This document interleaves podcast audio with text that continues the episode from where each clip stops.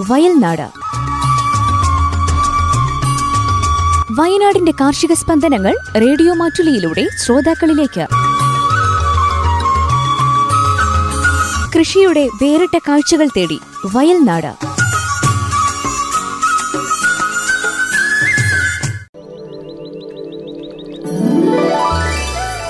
വയൽനാട് പരിപാടിയിൽ ഇന്ന് കശുമാവ് ഗവേഷണ കേന്ദ്രം മാടക്കത്തറയുടെ മുൻ മേധാവിയും കേരള കാർഷിക സർവകലാശാലയിലെ പ്രൊഫസറുമായിരുന്ന ഡോക്ടർ പി എസ് ജോണുമായി ജോസഫ് പള്ളത്ത് ഏച്ചോം നടത്തുന്ന അഭിമുഖം കേൾക്കാം. പരിപാടിയുടെ ഒന്നാം ഭാഗമാണ് ഇന്ന്. പ്രിയ ശ്രോതാക്കളെ ഇന്ന് നമ്മോടൊപ്പം ഉള്ളത് ഡോക്ടർ പി എസ് ജോണാണ്. മാടക്കത്തറ കശുമാവ് ഗവേഷണ കേന്ദ്രത്തിന്റെ മുൻ മേധാവിയായിരുന്നു അദ്ദേഹം. അതോടൊപ്പം തന്നെ കേരള സർവകലാശാലയുടെ മുൻ പ്രൊഫസറുമായിരുന്നു. ഡോക്ടർ പി എസ് ജോണാണ് ഇന്ന് ഈ പരിപാടിയിൽ നമ്മളോടൊപ്പമുള്ളത്. സാർ റേഡിയോ മാറ്റുലിയിലേക്ക് സ്വാഗതം. ഇത്ര ജൈവ വൈവിധ്യമുള്ളൊരു നാട് വേറെ ഉണ്ടോ എന്ന് ചോദിച്ചാൽ നമുക്ക് സംശയിക്കേണ്ടി വരും. ഇപ്പോൾ വയനാടിനെ സംബന്ധിച്ചിടത്തോളം നമ്മൾ കാലാവസ്ഥയിലുണ്ടാകുന്ന മാറ്റങ്ങൾ നമ്മൾ ഈ വർഷവും കാണുക. അതായത് തുലാമഴ ഇക്കൊല്ലം നമുക്ക് കിട്ടിയില്ല എന്ന് തന്നെ ശരിക്കും വളരെ ചുരുക്കം സ്ഥലങ്ങളിൽ വളരെ ചുരുക്കം മഴകൾ അങ്ങനെ ഇത്രേ കിട്ടിയിട്ടുണ്ട് കിട്ടിയുള്ളൂ. അപ്പോൾ ഈ നമ്മുടെ ഒരു കാലാവസ്ഥയും ഈ ജൈവ വൈവിധ്യം നമുക്ക് വയനാട്ടിൽ അത് വളരെയധികം പ്രസിദ്ധമായ ജൈവ വൈവിധ്യത്തിന്റെ നാടാണ് ശരിക്കും പറഞ്ഞാൽ വയനാട് എന്ന് പറയുന്നത്. പക്ഷേ ഈ കാലാവസ്ഥയും ഇതും ഈ ഈ മാറ്റങ്ങൾ നമ്മളെ എങ്ങനെയാണ് ഈ ജൈവ വൈവിധ്യം ഇപ്പം ബാധിക്കുക? അതിനെക്കുറിച്ചൊന്ന് പറയാമോ? വയനാട്ടിൽ ജൈവവൈവിധ്യം ധാരാളമായിട്ടുണ്ട്. പക്ഷെ അത് നിലനിർത്തിക്കൊണ്ട് പോകേണ്ടത് കാലാവസ്ഥയാണ്. അപ്പോൾ ഈ കാലാവസ്ഥയിൽ മാറ്റം വരുന്നത് കൊണ്ട് തീർച്ചയായിട്ടും മാറ്റങ്ങൾ വരും. പക്ഷേ വയനാടിനെ സംബന്ധിച്ചിടത്തോളം ഈ കാലാവസ്ഥാ മാറ്റം എന്ന് പറയുന്നത് കേരളത്തിൽ വന്നിരിക്കുന്ന കാലാവസ്ഥാ മാറ്റം പ്രധാനമായിട്ടും മഴയെ സംബന്ധിച്ചുള്ളതും ചൂടിനെ സംബന്ധിച്ചുള്ളതുമാണ്. ചൂട് അധികമാകുക എന്നുള്ളതാണ് ഏറ്റവും പ്രധാനം. അപ്പോൾ ഈ ചൂട് അധികമായി വരിക എന്ന് പറയുന്നത് സംഭവിക്കുന്നത് കേരളത്തിൽ പ്രധാനമായിട്ടും പോസിറ്റീവായിട്ട് നന്നായിട്ട് വരുന്നത് രണ്ട് ഡിസ്ട്രിക്റ്റുകളിലാണ്. ഒന്ന് വയനാടും മറ്റേ ഇടുക്കിയും. കാരണം ഉയർന്ന പ്രദേശങ്ങൾ. അവിടെ ചൂടായിരുന്നു പല വിളകളെയും വരാൻ അല്ലെങ്കിൽ തണുപ്പായിരുന്നു ചൂടും തണുപ്പും ഒരേ സ്കെയിലിന്റെ രണ്ടറ്റമാണ്. അപ്പോൾ അതായിരുന്നു പ്രധാന ഒരു തടസ്സമായി നിന്നിരുന്നത്. പണ്ട് കാലത്ത് ഇവിടെ തെങ്ങ് പഴയ കൃഷിക്കാരോട് ചോദിച്ചു കഴിയുമ്പോൾ തെങ്ങ് നല്ലതുപോലെ വരില്ല കശുമാവ് നല്ലതുപോലെ വരില്ല. എന്തുകൊണ്ടാണെന്ന് ചോദിച്ചു കഴിഞ്ഞാൽ അവയൊക്കെ ചൂട് കൂടുതലായിട്ട് ഇഷ്ടപ്പെടുന്ന പ്രദേശങ്ങളിലുള്ളതാണ്. ഈ- സ്ഥലങ്ങളെ സംബന്ധിച്ചിടത്തോളം ഉയരം കൂടുന്ന ആൾട്ടിറ്റ്യൂഡ് കൂടുന്ന സ്ഥലങ്ങളായതുകൊണ്ട് തീർച്ചയായിട്ടും ചൂട് കുറച്ചേ അനുഭവപ്പെടുകയുള്ളൂ. ഓരോ കിലോമീറ്ററിനും ആയിരം മീറ്റർ നമ്മൾ സമുദ്രനിരപ്പിൽ നിന്ന് മുകളിലേക്ക് പോകുമ്പോൾ ആറര ഡിഗ്രി ചൂടിന്റെ കുറവാണ് അനുഭവപ്പെടുന്നത് അതായത് നമ്മുടെ ഏതെങ്കിലും ഒരു ബീച്ചിൽ മുപ്പത് ഡിഗ്രി ചൂടാണ് എങ്കിൽ വയനാട് അമ്പലവയൽ ഏകദേശം ആയിരം മീറ്ററാണ് ഒരു കിലോമീറ്ററാണ്. അവിടെ ആറര ഡിഗ്രി ചൂട് കുറവായിരിക്കും. അപ്പോൾ ഈ ചൂട് കുറവായ പ്രദേശങ്ങളിൽ വളരാത്ത ചില വൃക്ഷലതാദികൾ ഈ മാറിയ കാലാവസ്ഥയിൽ വളരാനുള്ള ചാൻസ് കൊടുക്കുന്നു എന്നുള്ളത് നമ്മളെ സംബന്ധിച്ചിടത്തോളം പോസിറ്റീവാണ്. എന്നാൽ തണുപ്പ് കാലാകാലങ്ങളായി വളരെയധികം ആവശ്യമുണ്ട് എന്ന് തോന്നുന്ന ചില വിളകൾ ഉണ്ടെങ്കിൽ അവയ്ക്ക് വളരാനുള്ള ചാൻസ് കുറയുകയുമാണ്. ഈ വ്യത്യാസം നമ്മൾ മനസ്സിലാക്കി നമ്മളും ഈ വിളകളിലേക്ക് മാറണം. നമ്മൾ പറഞ്ഞു വന്നത് ജൈവവൈവിധ്യത്തെക്കുറിച്ചാണ്. ഇത് തീർച്ചയായിട്ടും ഈ മാറ്റങ്ങൾ എല്ലാ ഇനം ചെടികളുടെയും ഒരു പക്ഷേ അതിന്റെ ഇനങ്ങൾ പോലും ഇതിനോട് സാമ്യപ്പെട്ട് നമുക്ക് കാണാം. അപ്പോൾ അത് കുറവും ഉണ്ടാകാം കൂടുതലും ഉണ്ടാകാം എന്നുള്ളതാണ് ഞാൻ പറഞ്ഞത്. ചൂട് കൂടുതൽ ആവശ്യമുള്ള ഇനങ്ങളുടെ അതിന്റെ വിവിധ ഇനങ്ങൾ അതിന്റെ വൈവിധ്യം കൂടാനും ചാൻസ് ഉണ്ട് മറ്റതിന്റെ കുറയാനും ചാൻസ് ഞാൻ പറഞ്ഞു വരുന്നത് അത് തന്നെയായിരുന്നു. ഇത് നമ്മുടെ വിളകളെ എങ്ങനെയാണ് ബാധിക്കുക? അതോടൊപ്പം തന്നെ നമുക്കത് ഈ ഇപ്പോൾ ഈ സംഭവിച്ചുകൊണ്ടിരിക്കുന്ന ഈ കാര്യങ്ങളുമായിട്ട് ബന്ധപ്പെട്ട് നമ്മുടെ ഈ കൃഷി രീതിയിൽ എന്തെങ്കിലും മാറ്റങ്ങൾ? തീർച്ചയായിട്ടും കൃഷി രീതിയിൽ മാറ്റങ്ങൾ വേണം. ഇപ്പം മഴ താങ്കൾ തന്നെ പറഞ്ഞു ഇപ്രാവശ്യം തുലാവർഷം കിട്ടിയേയില്ല കഴിഞ്ഞ പ്രാവശ്യം ഇടവപ്പാതിയും തുലാവർഷവും ഏകദേശം നന്നായിട്ടുണ്ടായിരുന്നു. ഇങ്ങനെയാണ് മഴയുടെ പോക്ക്. കേരളത്തിലെ മഴ എന്ന് പറയുന്നത് നമുക്ക് മൂന്ന് സീസണിലായിട്ടാണ് കിട്ടേണ്ടത്. അതിൽ രണ്ട് സീസണിൽ താരതമ്യേന കൂടുതലായതുകൊണ്ടാണ് ഈ കേരളത്തെ പഠിക്കുന്ന വിദ്യാർത്ഥികളോട് ചോദിക്കുകയാണെങ്കിൽ പറയും ബൈമോഡൽ റെയിൻഫോളാണ് കിട്ടുക എന്ന് പറയും. അതായത് ഒരു ഇടവപ്പാതിയും ഒരു തുലാവർഷവും. എന്നാൽ കുറേ വേനൽ മഴയുണ്ട്. ഇത് നമുക്ക് ഉദാഹരണമായിട്ട് ഒരു മൂവായിരം മില്ലിമീറ്റർ മഴ കേരളത്തിൽ മൊത്തത്തിൽ കിട്ടുന്നു. ശരാശരി കിട്ടുന്നു എന്ന് നോക്കുകയാണെങ്കിൽ ഒരു ആയിരത്തി എഴുന്നൂറ് മില്ലിമീറ്റർ ഇടവപ്പാതിയിൽ കിട്ടേണ്ടതാണ്. ഒരു എഴുന്നൂറ് എണ്ണൂറ് തൊള്ളായിരം മില്ലിമീറ്റർ തുലാവർഷത്തിൽ കിട്ടേണ്ടതാണ്. ബാക്കി വരുന്ന നാനൂറ് അഞ്ഞൂറ് അറുന്നൂറ് മില്ലിമീറ്റർ വരെയാണ് വേനൽ മാസങ്ങളിൽ കിട്ടുന്നത്. ഈ മഴകൾ കുറവാണ് എങ്കിൽ അത് തന്നെയല്ല പെയ്തു പോകുന്ന മഴ ഒന്നോ രണ്ടോ മാസങ്ങളിൽ കിട്ടുകയാണെങ്കിൽ മണ്ണിൽ വെള്ളം പിടിച്ചു വെക്കാനുള്ള ശേഷി വളരെ വ്യത്യസ്തമാണ്. ഒന്ന് മണ്ണിന്റെ ആഴം മണ്ണായം എന്ന് പറയുന്ന സ്ഥിതി നമ്മൾ കാണാം. ഒരു കിണർ കുഴിക്കുന്നു. അല്ലെങ്കിൽ ഏതെങ്കിലും ക്വാറികൾക്ക് വേണ്ടി സ്ഥലം ശരിയാക്കുന്നു. ചിലപ്പോൾ ഒരു തെങ്ങുകുഴി നന്നായിട്ട് എടുക്കുന്നു. ഒരു മീറ്ററുള്ള. അന്നേരം തന്നെ നമുക്കറിയാം മണ്ണിന്റെ വ്യത്യാസങ്ങൾ താഴേക്ക് പോകുന്നത്. ചിലത് മണ്ണായം കുറയുന്നു പാറ കാണുന്നു. ഇങ്ങനെ മണ്ണായം കുറവുള്ള സ്ഥലങ്ങളിൽ തീർച്ചയായിട്ടും വെള്ളം പിടിച്ചു വെക്കാനുള്ള ആ കഴിവ് കുറഞ്ഞു പോകും. ഒരു നല്ല മണ്ണ് എന്ന് പറയുന്നതിന്റെ അകത്ത് ഏകദേശം ഇരുപത്തഞ്ച് തൊട്ട് നാൽപ്പത് ശതമാനം വരെ വെള്ളമാണ് ജലമാണ്. ഓക്കെ അതിന്റെ ആഴവും കൂടി അനുസരിച്ചാണ്. ഒരു മീറ്ററിൽ ഉള്ള പിടിച്ചു വെക്കുന്ന അളവിന്റെ ഏകദേശം ഇരട്ടിയായിരിക്കും രണ്ട് മീറ്റർ താഴ്ചയിൽ. അതിനേക്കാൾ കൂടുതലായിരിക്കും മൂന്ന് മീറ്റർ. അപ്പം മണ്ണായം എന്ന് പറയുന്നത് വളരെ പ്രധാനമാണ്. അപ്പം ആ മഴ സീസണിൽ പിടിച്ചു വെക്കുന്ന വെള്ളമാണ് മഴയില്ലാത്ത സമയങ്ങളിൽ ഇത് ഉപയോഗിച്ചു പോകുന്നത്. ഇടവപ്പാതി നല്ലതുപോലെ പെയ്തു മണ്ണിന് പിടിച്ചു വെക്കാവുന്നിടത്തോളം വെള്ളമേ പിടിച്ചു വെക്കാൻ സാധിക്കുകയുള്ളൂ. ഒന്നുകിൽ താഴേക്ക് പോകുന്നത് അതങ്ങ് സാച്ചുറേറ്റഡ് ആയി തീർന്നു പോകും. അല്ലെങ്കിൽ ഒലിച്ചു പോകാനുള്ളത് തീർന്നു പോകും. അപ്പോൾ അങ്ങനെ ആകുമ്പോഴത്തേക്ക് തീർച്ചയായിട്ടും മറ്റൊരു മഴയില്ല എങ്കിൽ ആ മാസങ്ങളിൽ അവിടെ ഉണ്ടാകുന്ന ചെടികൾക്കോ സൂക്ഷ്മജീവികൾക്കോ ഒന്നും ആവശ്യത്തിന് വെള്ളം കിട്ടിയില്ല. അതൊരു നശിപ്പിന്റെ തുടക്കം തന്നെയാണെന്ന് വേണം നമുക്ക് പറയാൻ. അതിന് കർഷകൻ എന്ത് ചെയ്യാൻ സാധിക്കും? മണ്ണാഹം കൂട്ടാനൊന്നും നോക്കില്ലല്ലോ. അതൊക്കെ പ്രകൃതിയുടെ കാര്യങ്ങളാണ് പക്ഷേ ഉള്ള ജലാംശം പോകാതിരിക്കാനായിട്ട് പൊതയിടുക എന്ന് പറയുന്ന ഒരു പരിപാടിയാണ്. അതായത് സോ മൾച്ചിങ് കിട്ടാവുന്ന ഏതെങ്കിലും പാഴ്വസ്തുക്കൾ. പാഴ്വസ്തുക്കളെന്ന് നമ്മൾ ഉദ്ദേശിക്കുന്നത് കൃഷിയുടെ തന്നെ അവശിഷ്ടങ്ങളാണ്. ചിലപ്പം പച്ചിലയാകാം ചിലപ്പം കരിയിലയാകാം ചിലപ്പം മരക്കൊമ്പ അതാകാം ചിലപ്പം തെങ്ങോലയാകാം. അപ്പം നടുകയും നടുകയും നടാതിരിക്കുന്ന സ്ഥലത്തുമൊക്കെ കഴിയുന്നിടത്തോളം പൊതയിടുക എന്നുള്ളതാണ് ഒരു പ്രധാന കാര്യം. രണ്ടാമത്തെ കാര്യം ഈ മണ്ണിൽ നിന്ന് വെള്ളം എങ്ങനെയാണ് പോകുന്നത്? ഒന്നുകിൽ വിളകൾ വലിച്ചെടുക്കണം അല്ലെങ്കിൽ ഇവാപ്പറേഷൻ അതായത് ബാഷ്പീകരണം. ബാഷ്പീകരണം എന്ന് പറയുന്ന ഒരു പ്രോസസ്സാണ് അത് മണ്ണിൽ നിന്ന് ചെറിയ ചെറിയ നമുക്ക് കാണാൻ മേലാത്ത തരത്തിലുള്ള ട്യൂബ് ഉണ്ട്. കാപ്പിലറീസ് എന്നാണ് നമ്മളതിനെ പറയുക. കാപ്പിലറി ട്യൂബുകൾ അപ്പോൾ ആ കുഴലുകൾ ബ്രേക്ക് ആക്കിയാൽ ഒരു പക്ഷേ അങ്ങ് താഴെയുള്ള ജലാംശം ഇങ്ങനെ മേളിൽ വന്ന് വന്ന് വന്ന് പോകുന്നത് തടയാൻ നമുക്ക് സാധിക്കും. അതിനു വേണ്ടിയിട്ടാണ് ഈ വേനൽ മാസം തുടങ്ങുമ്പോൾ അല്ലെങ്കിൽ മഴയൊക്കെ തീർന്നു കഴിയുമ്പോൾ നിലം പൊട്ടിച്ചു കൊടുക്കുക എന്ന് പറയുന്നു ഒരു ഒരു ഇടകിളയ്ക്കുക നിലം പൊട്ടിച്ചു കൊടുക്കുക അങ്ങനെയുള്ള അല്ലെ ഈ സമ്മർ പ്ലൗയിങ് സമ്മർ വേനൽ മാസങ്ങളുടെ തുടക്കത്തിൽ ഒന്ന്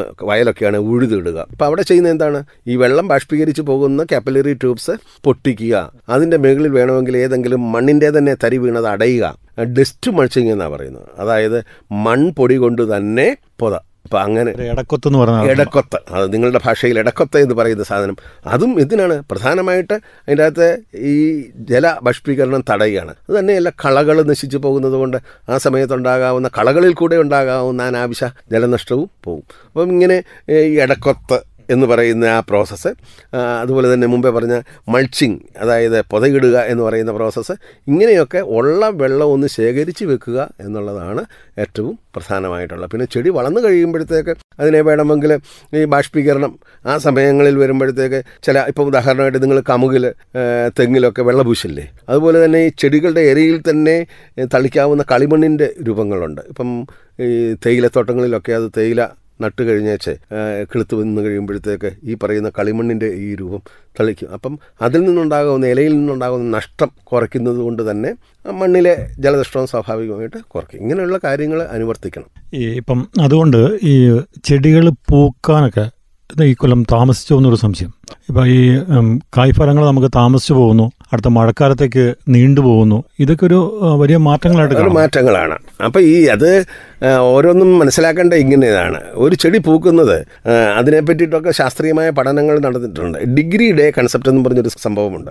ഡേയും ഡിഗ്രിയും അതായത് ദിവസങ്ങളും ചൂടും തമ്മിൽ ഒരു ചെടി പൂക്കണമെങ്കിൽ ഒരു ചെടി പൂക്കണമെങ്കിൽ ആ ചെടി അതിന് ആവശ്യമായ ചൂട് ഒരു വർഷം. എന്തുമാത്രമുണ്ട്? അത് അക്യൂമുലേറ്റ് അത് അത് അതിൽ തന്നെ കൊള്ളണം. ആ ചൂട് കൊണ്ട് കിട്ടേണ്ട. ഇപ്പോൾ ഒരു ചെടിയുടെ മൊത്തം ഒരു വർഷത്തെ കാലഘട്ടത്തിൽ മൂവായിരം ഡിഗ്രി ചൂട് വേണം എന്ന് വിചാരിക്കുക. ആ മൂവായിരം ഡിഗ്രി ചൂട് എത്തിക്കഴിയുമ്പോൾ അതങ്ങ് പൂക്കും. അത് രണ്ടായിരത്തി തൊള്ളായിരം എത്തുന്നുണ്ടെങ്കിൽ അതിനുവേണ്ടി നൂറ് ഡിഗ്രിക്ക് വേണ്ടിയിട്ടൂടെ എത്ര ദിവസമാണോ അത് കായ്ക്ക്. ഇത് ഏറ്റവും പ്രധാനമായിട്ട് നമുക്ക് മനസ്സിലാക്കാവുന്ന വിഷുക്കൊന്നയുടെ കാര്യത്തിലാണ്. പണ്ട് കാലത്തൊക്കെ വിഷുക്കൊന്ന വിഷു ഏപ്രിൽ പതിനാല് ഏപ്രിൽ പതിനഞ്ച് ദിവസങ്ങളിലാണ് അല്ലേ? അന്നേരമേ ആ മാസമൊക്കെ പൂക്കുള്ളായിരുന്നു അപ്പോൾ ഇത് നേരത്തെ പൂക്കും. എന്തുകൊണ്ടാണ് ചൂട് കൂടുന്നത് കൊണ്ട്. ചൂട് കൂടുന്നത് കൊണ്ട് ഞാൻ മുമ്പേ പറഞ്ഞ ചൂട് അക്യുമുലേറ്റ് ചെയ്യാനുള്ള ദിവസങ്ങളുടെ എണ്ണം കുറയും. അപ്പോൾ അത് ചിലപ്പം ജനുവരിയിലോ ഫെബ്രുവരിയിലോ ഒക്കെ പൂത്തുന്നിരിക്കും. ഈ അവസ്ഥ നമ്മുടെ വയനാട്ടിലെ കാലാവസ്ഥയുമായിട്ട് ബന്ധിപ്പിക്കണം. ഇപ്പം തീർച്ചയായിട്ടും പ്ലെയിൻ പ്രദേശങ്ങളിൽ ഉദാഹരണമായിട്ട് കുട്ടനാട് നിലങ്ങളിലോ കോൾ നിലങ്ങളിലോ ഒക്കെ നെല്ലിന്റെ വിത്ത് ഉമ എന്ന് പറയുന്ന ഇനം ഒരു നൂറ്റി ഇരുപത്തഞ്ച് നൂറ്റി മുപ്പത് ദിവസം കൊണ്ട് നമുക്ക് കൊയ്യാം. അതേസമയം അതേ വിത്ത് അതേ പരിചരണ മുറകളോടുകൂടി ഏകദേശം പരി പരിചരണ മുറകളോടുകൂടി വയനാട്ടിൽ കൊണ്ടുവന്ന് കൃഷി ചെയ്യുകയാണ് എങ്കിൽ പത്ത് പതിനഞ്ച് ദിവസം കൂടുതലുണ്ട്. അപ്പോൾ ഇത് നമുക്ക് എന്താ ചൂട് കുറവ് എന്നുള്ള അപ്പോൾ എല്ലാ ചെടികളും പൂക്കാൻ ലേറ്റാകും അതാണ് അതിന്റെ ഒരവസ്ഥ. അത് ചിലപ്പം നമ്മളെ അത് നെഗറ്റീവായിട്ട് ബാധിക്കുകയും ചെയ്യും. ലേറ്റ് ആകുമ്പോഴത്തേക്ക് മഴ വരും. കശുമാവ് തന്നെയാണ് അതിന്റെ അകത്തെ ഒരു ഉദാഹരണം. അതായത് ജൂൺ ജൂലൈ മാസത്തിലാണ് കശുമാവ് നേരത്തെ പൂത്ത് പിഞ്ചണ്ടിയായി മൂത്ത് നല്ല അണ്ടിയാകുന്നതെങ്കിൽ മഴക്കാലം ആകുമ്പോഴത്തേക്ക് അത് കറുത്ത് മഴയണ്ടിയായി മാറിപ്പോകും വില തീരെ കുറയും. അതിന്റെ കേണലിന് വലിയ കുഴപ്പമൊന്നും വന്നില്ല എങ്കിൽ പോലും കാഴ്ചയിലുള്ള അഭംഗി കൊണ്ട് തന്നെ നൂറ് രൂപ ഒരു കിലോയ്ക്ക് കിട്ടേണ്ടത് ചിലപ്പോൾ അറുപത് രൂപ നാൽപ്പത് രൂപയായിട്ട്. അതൊരു മുപ്പത് വർഷങ്ങൾക്ക് മുമ്പ് വയനാട്ടിൽ ഇതേ അവസ്ഥയാണ്. കർക്കിടക മാസത്തിലാണ് ഇവിടെ കശുമാമ്പഴാവുക. അതേസമയം അത് മാറി മാറി വന്നുകൊണ്ടിരുന്നതാണ്. ഇപ്പോൾ ആ രീതിയിലേക്കുള്ള ഒരു ചേഞ്ച് അല്ല. ഇപ്പോൾ നമുക്കറിയാം ഈ സമയത്ത് ഇപ്പം നമ്മൾ വിളവെടുപ്പ് ഏകദേശം കഴിയാൻ പോവാം. ഇപ്പോൾ ഇവിടുത്തെ മുളക് കൊടി വര കഴിഞ്ഞു കാപ്പി പറിച്ച് കഴിഞ്ഞു. അപ്പോൾ കുറച്ച് കാലം നമ്മൾ സാധനം ഇതിൽ നമ്മളൊരു സിസ്റ്റം അനുസരിച്ച് കായണം. ആ, ചെടി മണ്ണ് കായ- കായണം. ആ മണ്ണ് കായണം ചെടി കാഞ്ഞ് അവന നിൽക്കുന്ന സമയത്ത് പുതുമഴ പെയ്യാന്നുള്ള പക്ഷേ ഇപ്പോൾ സാധാരണ നമ്മൾ കാണുന്ന ഫെബ്രുവരി മാസത്തിൽ അങ്ങനെ കനത്ത പുതുമഴകൾ പെയ്യാറില്ല. പക്ഷേ ഇപ്പോൾ പല സ്ഥലങ്ങളിലും നല്ല വലിയ മഴ പെയ്യാം പലയിടത്തും മുളക് കുറച്ച് മാറിയിട്ടില്ല. അപ്പം ഈ ചെടി ഇനി അങ്ങോട്ട് ഈ മഴ ശക്തമായിട്ട് പെയ്ത് കഴിഞ്ഞിട്ടുണ്ടെങ്കിൽ തളുക്കാനാണ് സാധ്യത കൂടുതൽ. ഇപ്പം തിരി കുറയും. ഇപ്പം നമ്മളൊരു കാലാവസ്ഥ മാറ്റം ആണ്. ഇതൊക്കെ ആ അതെ. അപ്പോൾ അത് എന്താ സാറേ അതിന്റെ ഒരു ഇപ്പം ഞാൻ പറഞ്ഞിട്ട് ഈ ചെറിയ രീതിയിൽ ചെടി മാറുന്ന കാലാവസ്ഥയോട് കൂടി യോജിക്കും അത് ഒരു അഡാപ്റ്റേഷൻ എന്ന് പറയുന്ന ഒരു രീതിയിലുള്ള ഒരു ചേഞ്ചാണ് അതായത് ചെറിയ കാലാവസ്ഥയോട് കാലക്രമത്തിൽ ഈ ചെടികളെല്ലാം യോജിച്ച് യോജിച്ച് വരും. അന്നേരം തളർക്കുന്ന ഡേറ്റും വ്യത്യാസമൊക്കെ വരും. പക്ഷേ ഇത് തുടക്കത്തിൽ അത് നമുക്ക് പ്രതികൂലമായി ബാധിച്ചേക്കും എന്നേ ഉള്ളൂ. അപ്പം ചെടികൾ തന്നെ അഡ്ജസ്റ്റ് ചെയ്യേണ്ട ഒരു കാര്യമാണ്. ഇത് തീർച്ചയായിട്ടും ഒരു പുതിയ ചെടിയാണ് വെക്കുന്നെങ്കിൽ ഈ ഈ അനുകൂലഭാവം നേരെ കാണിക്കും. അതുകൊണ്ടാണല്ലോ ഹൈബ്രിഡ് വെറി വെറൈറ്റീസ് ഉണ്ടാക്കിയിരിക്കുന്നത്. ഇപ്പോൾ ഹൈബ്രിഡിനെ സംബന്ധിച്ചിടത്തോളം രണ്ട് തരത്തിലാണ് ഹൈബ്രിഡിനെ നമ്മൾ കാണേണ്ടത്. ഒന്ന് ഹൈബ്രിഡും മറ്റേത് ഹൈബ്രിഡ് ഡെറിവേറ്റീവ് എന്ന് പറയും. ഹൈബ്രിഡ് എന്ന് പറയുന്നത് ഒരു മാതൃ പിതൃ ബന്ധത്തിൽ നിന്ന് ആദ്യമുണ്ടാകുന്നതാണ് ഹൈബ്രിഡ്. അതിൽ നിന്ന് പിന്നെ നമ്മൾ സെലക്ട് ചെയ്തെടുക്കുകയാണെങ്കിൽ ഹൈബ്രിഡ് ഡെറിവേറ്റീവിൽ നിന്നാണ്. അതായത് ഹൈബ്രിഡിൽ നിന്ന് വന്നുവത് എന്നാണ് പറയുന്നത്. നെല്ലിനെ സംബന്ധിച്ചിടത്തോളം ഈ ഹൈബ്രിഡ് ഡെറിവേറ്റീവാണ്. ഒരു മാതാവും ഒരു പിതാവും തമ്മിൽ ക്രോസ് ചെയ്ത് ആദ്യത്തെ സന്തതി ഉണ്ടായി. ആ സന്തതികളെ ഒരു എട്ടൊമ്പത് ജനറേഷൻസ് വളർത്തി വളർത്തി വളർത്തി അതിൽ നിന്ന് നല്ലതിനെ തിരഞ്ഞെടുക്കുകയാണ്. അതേസമയം ഈ തെങ്ങ് മാതാവും പിതാവും നല്ല മാതൃവും പിതാവിനെയും ബന്ധിപ്പിച്ചിട്ട് ആദ്യം എടുക്കുന്ന എഫ് വണ്ണിനെ പിന്നെ അത് തന്നെ വളർത്തി പരീക്ഷണം ചെയ്ത് നല്ല ക്യാരക്ടേഴ്സ് ഉള്ളതിനെയൊക്കെ ഇങ്ങോട്ട് മാറ്റിയെടുക്കുകയാണ്. അപ്പോൾ അത് തീർച്ചയായിട്ടും ഈ ഈ പറയുന്ന ഹൈബ്രിഡ്സ്. നല്ല പ്രോസസ്സിൽ കൂടി വരുന്ന ഒരു ശാസ്ത്രീയമായ പ്രോസസ്സിൽ കൂടി വരുന്നതാണ് ഹൈബ്രിഡ്സ് ഏറ്റവും നല്ലതാണ്. ഇപ്പം പാരമ്പര്യ വിത്തുകളെ പറ്റിയിട്ടാണ് താങ്കൾ പറഞ്ഞത്. അതിന് എന്താണ് ഈ പാരമ്പര്യ വിത്തുകൾക്കുള്ള ഗുണം? നമുക്ക് നെല്ലിനെ സംബന്ധിച്ചിടത്തോളമാണ് ചുമല കളർ മട്ട മട്ട നെല്ലാണ് നമുക്കിഷ്ടം. ഇങ്ങനെയുള്ള മട്ട നെല്ലിന് സ്വാഭാവികമായിട്ട് വിളവ് കുറയാനാണ് ചാൻസ്. കാരണം ആ മട്ട കളർ കൊടുക്കുന്ന ആ പ്രോസസ്സിൽ തന്നെ ഇതിന്റെ എനർജിയൊക്കെ പലതും അങ്ങോട്ടും ഇങ്ങോട്ടും ഡീവിയേറ്റ് ചെയ്യുകയും ഒക്കെ ചെയ്തിട്ട് അതുപോലെ തന്നെ ഇതിന് രോഗപ്രതിരോധ ശക്തി കൂടുതലാണ്. ഈ നമ്മൾ പറയില്ലേ എന്നതാ വെയിലത്ത് വെയിലത്ത് തീയിൽ കുരുത്തത് വെയിലത്ത്. വാടുകയില്ല അപ്പം അങ്ങനെ എന്താണ് ആ തീയിൽ കുരുത്ത് കുരുത്ത് കുരുത്ത് വന്ന് അതിന് ആവശ്യമായ പ്രതിരോധ ശക്തി അതിന്റെ ജനറ്റിക് ജീനിൽ തന്നെ മാറ്റങ്ങൾ മ്യൂട്ടേഷൻ മുതലായ സംഭവങ്ങളിൽ കൂടി അതിന് ജീനിൽ തന്നെ മാറ്റം വന്ന് പ്രകൃതിയുമായിട്ട് യോജിക്കും. ഇതിനൊക്കെ എനർജി വേണം. ആ എനർജിയൊക്കെ വിത്തിന്റെ അളവ് കൂട്ടാനുള്ള എനർജിയാണ് ഇങ്ങോട്ട് ഡൈവേർട്ട് ചെയ്തു പോകുന്നത്. അതുപോലെ തന്നെ രോഗപ്രതിരോധ ശക്തി. ചില കീടങ്ങൾ ഇവിടെ നമുക്ക് നേരത്തെ തന്നെയുണ്ട്.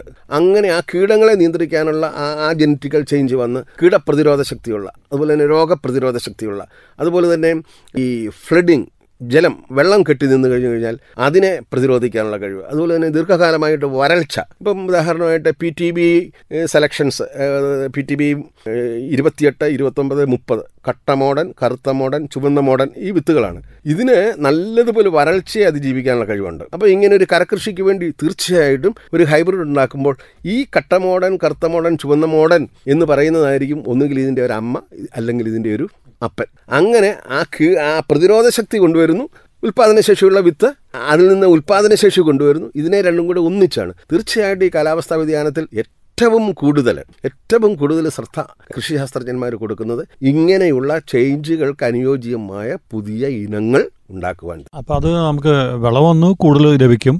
പിന്നെ പിന്നെ അതിന്റെ ഒരു വിളയാനുള്ള കാലം കുറവ് മതിയാവും അല്ലേ? തീർച്ചയായിട്ടും അതാണല്ലോ ഞാൻ പറഞ്ഞത്. ഈ കാരണം ചൂട് കൂടുന്തോറും വിളയാനുള്ള കാലാവധി കുറഞ്ഞു വരും. അതൊരു ശാസ്ത്ര സത്യം തന്നെയാണ്. മനസ്സിലായോ? അപ്പം കാലാവധി കുറയും.